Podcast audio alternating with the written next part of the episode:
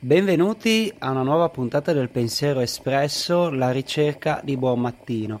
La puntata di oggi è incentrata sul tempo, ma questa riflessione sul tempo non è così partita da una pippa mentale, ma è partita da una serie TV che magari molti di voi conoscono e per questo comunque vi avviso per chi non l'avesse visto, eh, ci saranno degli spoiler. La serie TV è Dark, quindi se non avete visto Dark e non volete spoiler, eh, chiudete.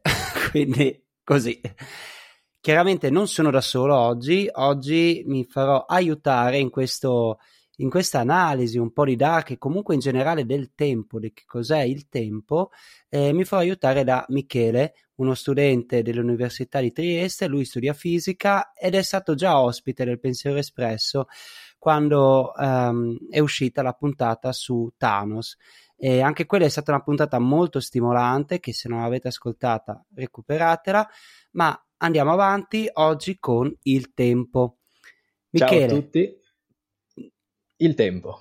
Sì, il tempo. Allora, partendo proprio dall'assist che ci offre Dark, ehm, una serie tra l'altro molto complicata su più livelli, anche dal punto di vista emotivo è un sacco tragica, ma rimanendo appunto sul tema di oggi, il tempo, il tempo in Dark viene trattato in modo molto eh, personalizzato, nel senso che il tempo viene visto come un interlocutore, come un protagonista a tutti gli effetti.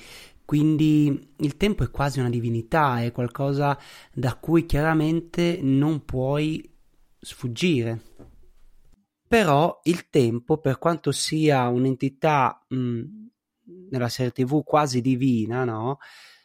È comunque malleabile in un certo aspetto. Si riescono a fare dei viaggi nel tempo, però vengono fatti in un modo, secondo me, che sono molto scientifici ed è per questo che ho voluto parlarne con te in quanto studente di fisica, perché non è il viaggio nel tempo al ritorno al futuro, no? Quindi con le, con le auto, con, con le... Sì, sì, esatto, molto... con le... un po' povero di... cioè, cioè, un po' pieno di, di, di fantascienza, di cose, insomma, così. Esatto, esatto. La cosa che colpisce in Dark è che non ti sembra essere così fantascientifico, mm-hmm. no? Perché ci sono comunque dei collegamenti che per uno che magari non ne sa, insomma, possono essere plausibili. Cioè, la fisica in Dark è molto credibile sotto un certo punto di vista, eh, perché comunque c'è. Sì, questo... c'è comunque un ragionamento sul come potrebbe funzionare il tempo. Come, come effettivamente, cioè, loro, secondo me, la genialata di, della serie di, Dark e poi comunque mh, mm, di, di tutto, tutto, quello che, come l'hanno affrontato, è stato proprio il fatto di porre l'attenzione sul cosa succederebbe nel caso in cui capissimo completamente il tempo. Mm, secondo me, una cosa molto intelligente di quello che hanno fatto è stato proprio racchiudere il tempo in degli oggetti, perché, e secondo me questo concetto è fondamentale, perché il tempo è comunque legato molto alla materia o all'energia o comunque a un ente che cambia forma, non so come dire, cambia il suo stato nel, nel corso del, del, tempo, insomma. In che senso cambia il suo stato? Cioè, quali sono gli oggetti in Dark eh, in cui il tempo viene in qualche modo racchiuso? Ok, sì. Mh, mm, Parla li- sì, Michele, sì, parla liberamente perché l'allerta spoiler. Sì, l'allerta fatto. spoiler l'abbiamo fatta decisamente. E, ma per esempio, secondo me, una cosa su cui hanno posto molto l'attenzione è lo strumento stesso con cui, eh, che utilizzavano per fare i viaggi nel tempo.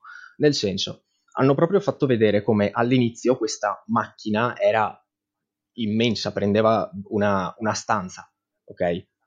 Dopodiché si è trovato sempre il modo di eh, rimpicciolire questo strumento, però il punto è che lo strumento e il tempo sono molto vicini come, come concetto, come, come personificazione, secondo me. Cioè, tu dici che, non so, la stanza che serviva per fare i viaggi, che poi diventa la valigetta, che poi diventa la sfera praticamente, mm-hmm. eh, sono in qualche modo personificati, cioè sono visti come eh, divinità anche questi come il tempo o sono solo un semplice strumento? Eh, come dire, secondo me l- c'è da porre il punto sul fatto che comunque tutti i personaggi della, de- della serie erano facevano parte del, del, corso del tempo, ma non erano, non so come dire, cioè secondo me l- l- gli strumenti, appunto la stanza, l- la, la valigia e tutto quanto, erano molto appunto divinizzati quasi, ma allo stesso tempo, allo stesso tempo eh, erano, mh, li facevano rendere proprio partecipi al, al, corso delle cose, cioè erano consapevoli del corso, de, del, del corso delle cose. Sì, perché comunque tutti gli strumenti soprattutto la valigetta, è stata in qualche modo portata dal futuro in modo che anche nel passato potesse essere costruita, no? E qua c'è già un primo paradosso, secondo me, che viene esplici- esplicitato anche da Tannhaus, che lui dice io questa cosa l'ho già fatta, ma non adesso, la farò uh-huh. più mhm. avanti, no? Parlando appunto della valigetta. Ed è già questo un paradosso, perché tu nel passato dici che questa cosa l'hai già fatta, ma devi farla nel futuro, no? E, e questo è in perfetta linea, secondo me, anche con la teoria del tempo che aveva Nietzsche, no? Nietzsche, eh, con la sua teorizzazione dell'eterno ritorno, dice che Nietzsche dice, oddio, spero di non dirlo troppe volte, Nietzsche dice, eh, insomma, Nietzsche afferma che la, um, noi siamo appunto un granello in questa clessidra no? del tempo che viene semplicemente voltata e quando viene voltata noi torneremo a fare queste cose. Lo dice nella Gaia Scienza. Ehm, l'eterna clessidra dell'esistenza viene sempre di nuovo capovolta e tu con essa granello della polvere, no? E questo ci sta, però per me occidentale eh, che vede il tempo, che è sempre stato educato a vedere il tempo come una linea retta, uh-huh. no? che da qui inizia e poi finirà a un certo punto, è sconvolgente. No, tutto questo trattare il tempo come una cosa curva, sì. ok, che poi, ma poi ritorna lì, ritorna da dove è partita uh-huh. per certi aspetti, è una cosa che però nonostante la formazione filosofica e così via mi rimane comunque un concetto ostico, ma che però viene reso molto bene nella serie TV. Assolutamente, ma infatti hai detto una parola chiave, occidentale, nel senso che se mh, mi viene da dire questo, c'è, è molto cu- è curioso vedere come la, tutta la mitologia orientale e la filosofia comunque eh, buddista, taoista, eccetera, abbia dei concetti molto vicini a quelli che, eh, che, che leggiamo noi della realtà con, con la fisica e con il linguaggio matematico che abbiamo. Cioè ci sono molti concetti che si avvicinano molto a come noi stiamo valutando la realtà co- con la matematica proprio, cioè con il nostro strumento principe di logica. E secondo me questo, questo punto è chiave, cioè eh, la serie ha, ehm, ha, è riuscita a portare il, il, concetto di tempo, che appunto per noi, come hai detto tu, è comunque un concetto molto ostico, è molto difficile come, come, eh, come argomento da affrontare. E cioè, noi abbiamo sempre avuto questo concetto eh, lineare del tempo perché mh, come dire, eh, te la faccio con un altro esempio, i, i terrapiattisti. Sì. ok, completamente. Sì. Perché dicono che la Terra è piatta? Perché logicamente, se tu guardi all'orizzonte, tu vedi una linea, una, una linea retta, voglio dire, non vedi, no, sì. non riesci a vedere la curvatura. Esiste un, uh, un, teorema matematico che dice che sostanzialmente tu riesci sempre a, chie- a creare un piano tangente ad una curva, qualsiasi essa sia ok? Cioè tu riesci sempre a, a, sì. a trovare quel punto in cui eh, fai il piano completamente tangente a quella curva. E in quel modo vuol dire che que- quel piano tangente è il tuo eh, modo di vedere, è la tua visione della cosa. Cioè tu vedi, okay. il, il, punto chiave è questo, cioè tu vedi solo una, una punta di tutto quello che è l'insieme. Certo, beh, ma questo comunque lo diceva anche mm-hmm. Nietzsche, eh? nel senso che per spiegare come fosse possibile, no? Una teoria, eh, come, sì, come fosse possibile la teoria dell'eterno ritorno, cioè con il tempo visto come una linea curva e non retta, diceva, eh, ragazzi, eh, il tempo è eterno di per sé, no? Infatti l'eterno ritorno mm-hmm. è uguale, però mh, mm, l'attimo che tu vivi, dall'attimo che tu stai vivendo, si dipanano due linee, no?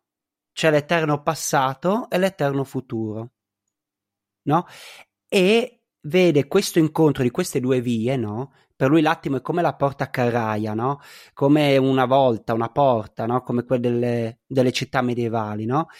E sia il passato, quindi la strada del passato che porta all'attimo, sia la strada del futuro che porta anche quella all'attimo, trovano eh, come incisione eh, a, sulla porta caraia la stessa parola, cioè l'attimo. Il problema qual è? È che noi, secondo Nietzsche, vediamo eh, appunto queste strade, intanto le vediamo in un modo sbagliato, no? Nel senso appunto che noi vediamo passato, step, attimo e poi quello che viene dopo futuro. Mm-hmm. Invece, secondo la visione di Nietzsche, tutte e due concorrono a formare l'attimo, no?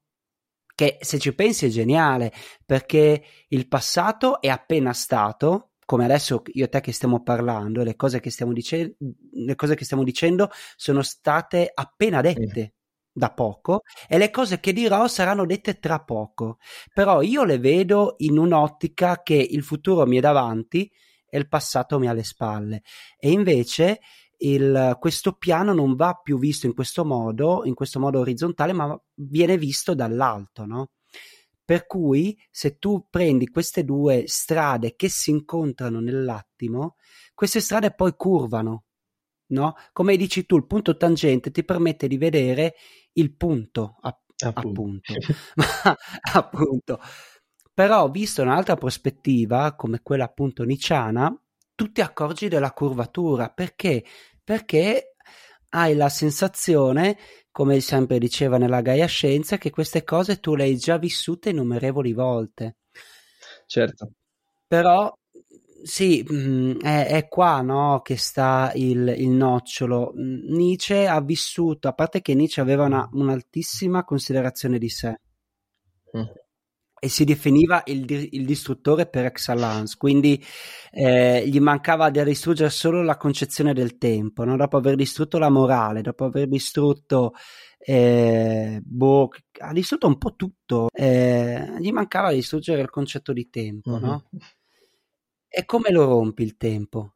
Curvandolo di fatto, ma è quello che succede anche eh, mh, in Dark che viene curvato come succede in Interstellar per esempio in generale il tempo visto come una cosa curva funziona sia da un punto di vista ehm, come posso dire scenografico cioè devo scrivere qualcosa di figo voglio stupire i telespettatori curvo il tempo però il dubbio comunque si insinua sai cosa me. secondo me ehm il tempo è un concetto che devi, devi prendere mh, per scontato, nel senso che è un, è un, nostro concetto che ci siamo fatti per, cer- per spiegare la realtà, per trovare un, un, un'unità che ci facesse uh, capire l'avanzamento delle cose.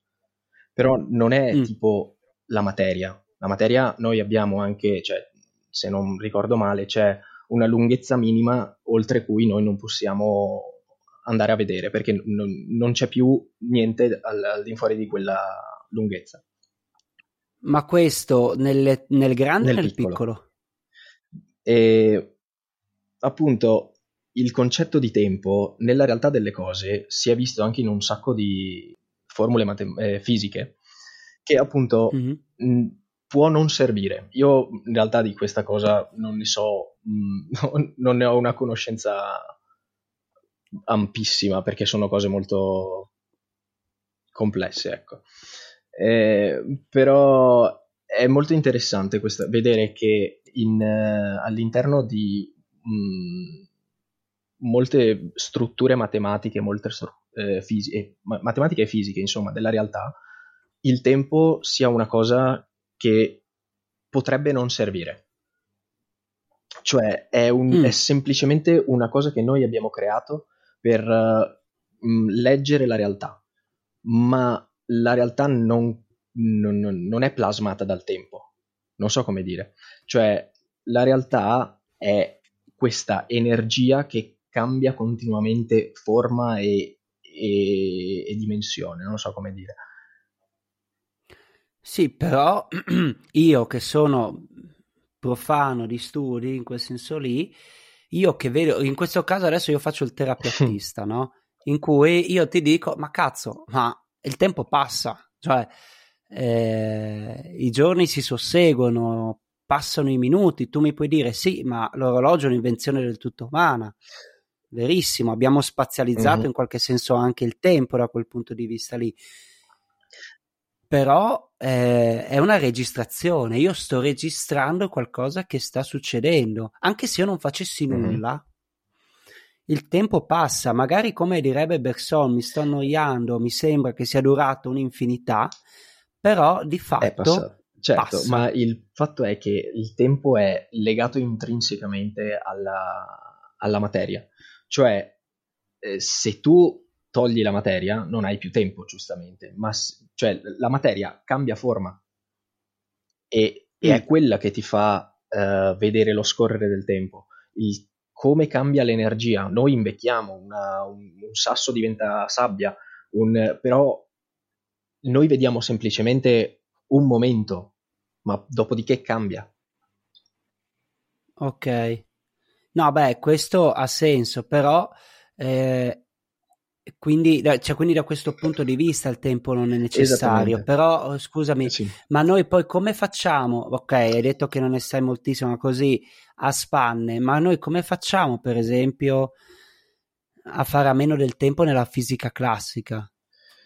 Eh, noi non cioè, possiamo. Dovresti uscire da certi canoni. Non, noi non possiamo semplicemente perché siamo troppo grandi, non so come dire. Cioè, le, le, esiste uh, un mondo microscopico uh, in cui le, che è dominato dalla probabilità, non è dominato dalla...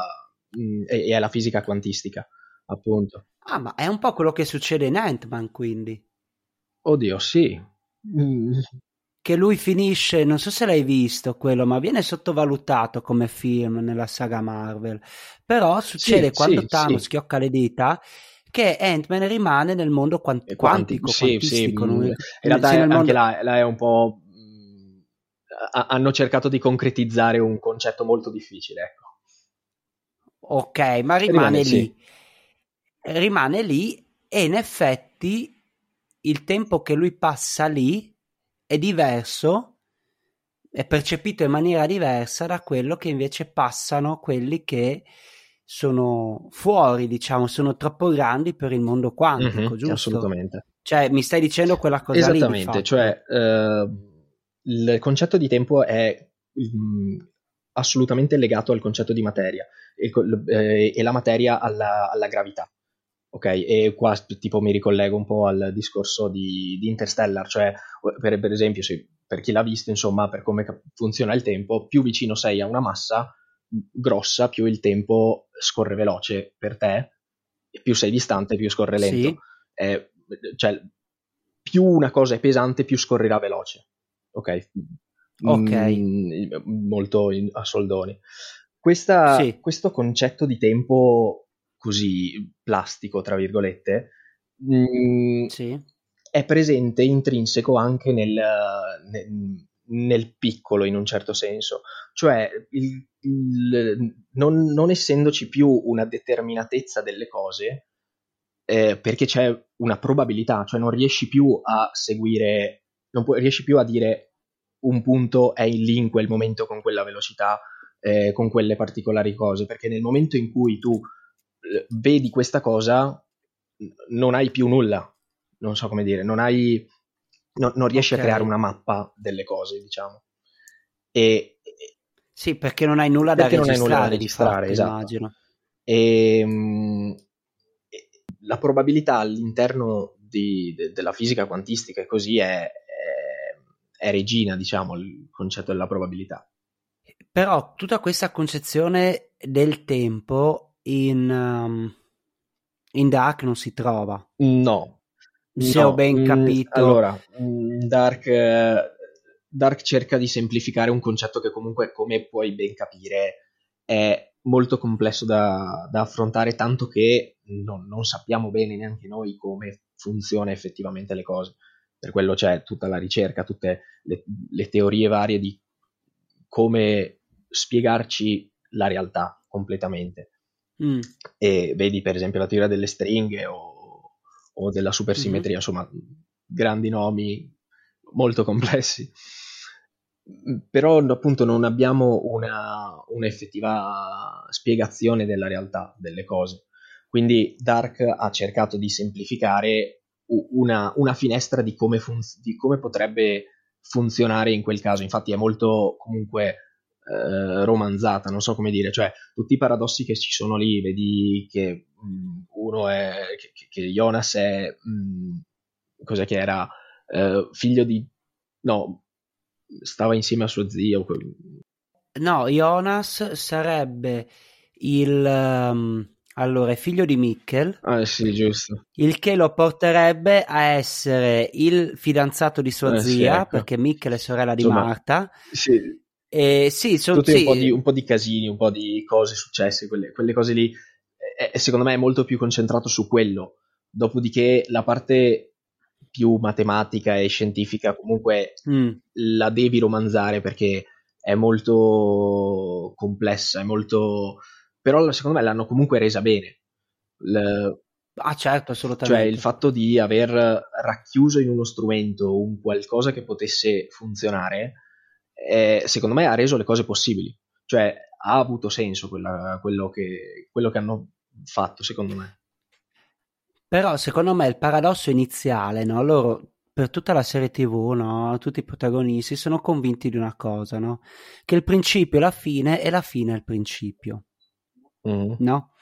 Che è un po' quello che sostiene di nuovo Nietzsche, no? Quando parla dell'attimo, no? L'attimo può essere nel tempo stesso la fine di una cosa passata o il principio di una cosa futura, no? In questo senso. Però il paradosso principale, per esempio, come quello della macchinetta, no? della, della, valigia che, che ti fa viaggiare nel tempo, cioè perché c'è bisogno che uno la porti indietro nel tempo affinché l'inventore, che prima o poi la inventerà, debba appunto scoprirla di nuovo? Perché è, è questo, no? Il, um, secondo me non è un buco, ma una cosa che se uno sta ci pensa lì, se è vero che è tutto determinato, perché questo è un altro punto su cui Dark preme tantissimo, cioè non puoi sfuggire il tuo destino, viene ripetuto mille mille volte perché? Perché il destino è comunque legato al tempo e quindi tutto torna, tutto torna in maniera eh, necessitaria, no? È necessità che, non so, Mikkel debba andare per forza nell'86, o ma- uh, Michael, no, chi è Mikkel, Mikkel, Mikkel è bambino, sì. Michael è quando cresce, Mikkel deve tornare necessariamente nell'86 affinché si torni a, non so, si possa ripetere quella, tutti quegli eventi che poi porteranno Jonas dov'è, quella dov'è e così via. No? Quindi se la macchina deve essere costruita, cioè lì secondo me anche ci hanno un po' giocato no? Sul, um, su questo tipo di paradosso, secondo me. Perché eh, poi anche Tannhaus lo dice, cioè... Eh, a me però appunto serve per farti capire questa cosa probabilmente, no? Per mettere in luce. Sì, secondo me è, esatto, è stato lo stru- è, è, devi avere un'origine della cosa, secondo me. Devi, deve esserci un'origine del loop, del, del nodo, esatto. È, è, quello, no? Però è, anche questa è una cosa allucinante, no? Perché io eh, quando eh, guardavo guardavo Dark, ero con carta e penna e disegnavo i cerchi, no? E dicevo, ma aspetta, se qua c'è Mikkel, no? E poi torna qua, allora vuol dire che, sai, facevo questi sì, disegni, sì. no? e, perché? Perché la cosa che mh, non capivo è quando si creava il loop. Certo. Sì. E io cercavo con i miei disegnini fatti male, non so neanche fare un cerchio bene, eh, cercavo di capire ma dov'è che è iniziato tutto?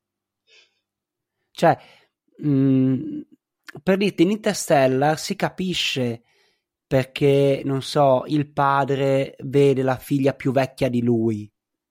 No? È un paradosso che il padre sia più giovane, scusami, sì. che il padre sia più giovane della, della figlia, però lo contestualizzi un attimo, dice è successo questo, eh, la teoria della, relati- della, relatività, più sto vicino alla massa, più il tempo passa veloce così via, ci sta, mi hai convinto.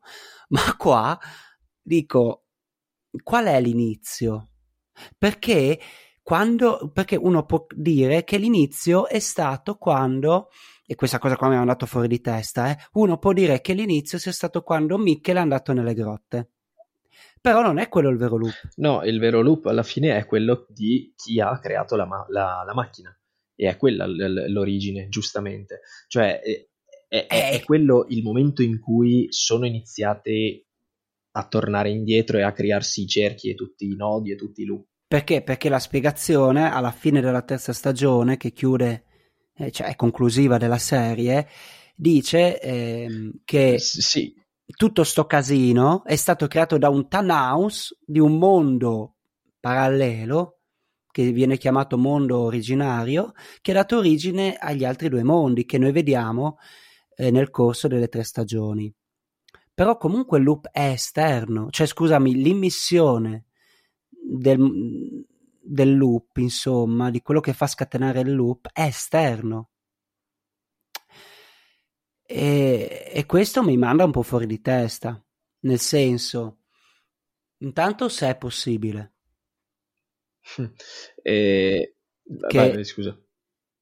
Cioè, perché uno, cioè, secondo me questa, dal mio punto di vista, non è la teoria del multiverso.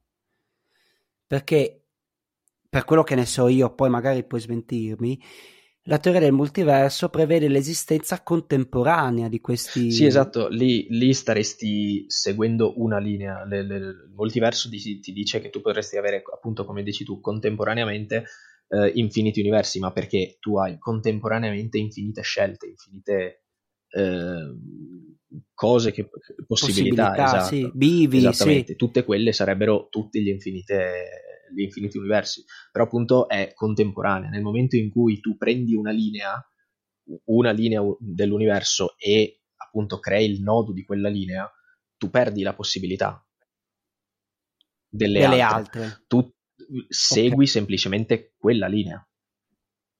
Cioè fi- finisce, okay. finisce, tra virgolette, te- la, la, la, tua possibilità di scelta, tua, il tuo tempo in un certo senso. Sì, sì, una volta che tu hai scelto per una cosa, elimini le altre, chiaramente. Quindi quello che viene presentato comunque, tutti questi mondi, che sembrava all'inizio un multiverso, perché c'era il mondo di Eva e, e il mondo sì. di Adam, sembrava uno il multiverso, lo specchio dell'altro, no? Che però è così fino a un certo punto, perché non è la teoria del multiverso classica, appunto. Sono semplicemente due mondi che in qualche modo riescono a comunicare e, e poi la cosa diventa più complicata perché i passaggi non avvengono solo su linee temporali diverse all'interno dello stesso mondo, ma su linee temporali diverse di mondi diversi. Sì, esatto, e infatti appunto come, come alla fine la chiave per tornare indietro sarebbe il, il terzo mondo, cioè la, la, bisogna fare entrare nel, nel ciclo, nel, nell'Adamo ed Eva, ed Eva serviva, eh, come si chiama, eh, Regina. E, esatto. e, serviva questo ente esterno che entrasse all'interno di questo dualismo per poterlo sbloccare e ritornare appunto indietro nel mondo delle possibilità, nel mondo appunto, come, come hai detto tu, dei multiversi, no? Del, de, del ritornare al presente, del ritornare a, a sciogliere quel nodo e continuare la linea del tempo in un certo senso. Sì, che sarebbe in questo caso evitare che, figli, che il figlio di Tannhaus morisse sì. nel, nell'incidente. Insomma, nell'incidente sì. esatto, esatto. E quindi eh, questa teoria dell'eterno ritorno viene, secondo me, a questo punto, ragionandoci così a voce alta tra me e te, viene quasi smentita allora. Perché l'eterno ritorno in questo caso viene considerato uno sbaglio, un errore, una, una bruttura, non lo so, una stortura della, eh, della fisica, non so, una, All... cosa che non deve esistere. Assolutamente, però allo stesso tempo è affascinante perché quella cosa, quel, quell'errore, cioè l'eterno ritorno, come dici tu, come diceva Nietzsche, ehm, sarebbe l, l, l, creare l'infinito, sarebbe creare l'immortalità. Perché sì, però è un'immortalità un Esa- po' no, no, no, continua, poi ti do, cioè... assolutamente, assolutamente, cioè è un'immortalità un po' di, di schifo, sì, però, però appunto crei quel concetto di immortalità che altrimenti non avresti, cioè tu devi perdere quel concetto per poter vivere nel, nel, nel flusso, diciamo. Sì, ma è, comunque anche Nietzsche era consapevole del fatto che quel tipo di infinità, di immortalità fosse molto difficile da sopportare, tant'è che solo l'oltreuomo, no? Mm.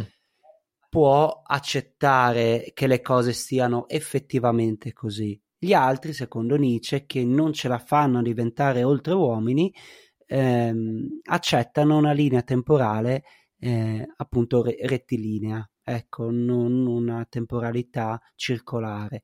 Eh, tant'è che poi eh, Nietzsche afferma che la, mhmm, tutto quello che ti accade, no? Dice, mh, mhmm, non è che così fu, no? È successo, ma così volli, no? Quindi l'oltreuomo è quella persona, è quell'individuo che capito come stanno le cose, cioè che tu sei il granello all'interno della clessidra che viene eternamente capovolta, tu possa attraverso la tua forza di volontà, no? O meglio, la volontà di potenza, di introdurti in questa circolarità con la tua volontà, appunto, no? e quindi sei tu a decidere le cose che poi torneranno a esistere. Però io l'ho sempre trovata un po', anche da un punto di vista mm, filosofico, un po', un po' debole, un po' perché sono eh, geneticamente antinichilista, cioè non mi, piace, non mi piace il nichilismo, secondo me il nichilismo è, è un modo per mh, mm, non prendersi le proprie responsabilità, per cui tu dici vabbè la vita non ha senso, tanto siamo qua, eh, siamo granelli, in questa, in questa clessidra. Poi è chiaro, dal punto di vista dell'universo contiamo meno di zero, da un punto di vista di insieme, cioè non contiamo meno di zero probabilmente anche all'interno della nostra galassia, figurati in tutto l'universo. Però non lo so. Sì, eh, realtà... l'uomo dal momento che esiste ha, ha un perché, capito? Cioè, uh, per quanto magari noi siamo quelli infinitesi, infinitesi ma mi, mm, oddio. Ma mente piccolo, infinitesimo, madonna che lingua. Nel momento che noi siamo piccolissimi, sì. ecco, eh, momento che noi siamo piccolissimi, per ritornare al discorso del mondo quantico, comunque noi che siamo qua, che ci svegliamo ogni mattina, non possiamo guardare la realtà in questo modo, secondo me. Secondo me, appunto, il tempo serve per capire la realtà da questo punto di vista. Io sono molto classico occidentale. Ah, assolutamente, assolutamente. Che... Allora, il concetto di, di, tempo ti serve per uh, spiegarti quello che, che, vedi di fronte a te, però non va persa, come dire, la, la, la consapevolezza che sia solo un concetto sia solo una cosa eh, tua presente di, che, di, cui hai bisogno. Poi nel, nel grande le cose si, eh, si, equilibriano, non so come dire, cioè il corso delle cose eh, sarà sempre quello, tu hai visto Lost, immagino, e, e il corso sì. delle, del, delle, cose era sempre, ehm, anche se tornavano indietro e cambiavano qualcosa, comunque eh, l'universo trovava sempre un modo per, la, trovava sempre la scappatoia. Equilibrare esatto, tutto. Per sì. equilibrare. Quindi nel grosso, nel, nel, nell'universo, nel, nel grande del, dell'universo, queste cose si equilibrano. Nel piccolo è giusto che ci sia la scelta, che ci sia la possibilità, che, che tu sia eh, il singolo che agisce nel, nel, nel puntuale, in quello che, è, che, che ti accade di fronte a te. Sì, ed è qua secondo me eh, che riconosci l'oltreuomo, ma non inteso, ni, non inteso nel senso niciano, ma proprio come individuo che sa di essere piccolo, sa di contare poco nel grande, ma che in qualche modo eh, cerca di fare il suo, no? Comunque, tornando anche sul discorso del tempo come concetto che serve all'uomo, questa comunque è stata una scoperta, tra virgolette, un'intuizione che ha due padri fondamentalmente. Uno è Sant'Agostino e l'altro è Kant. Mm, okay.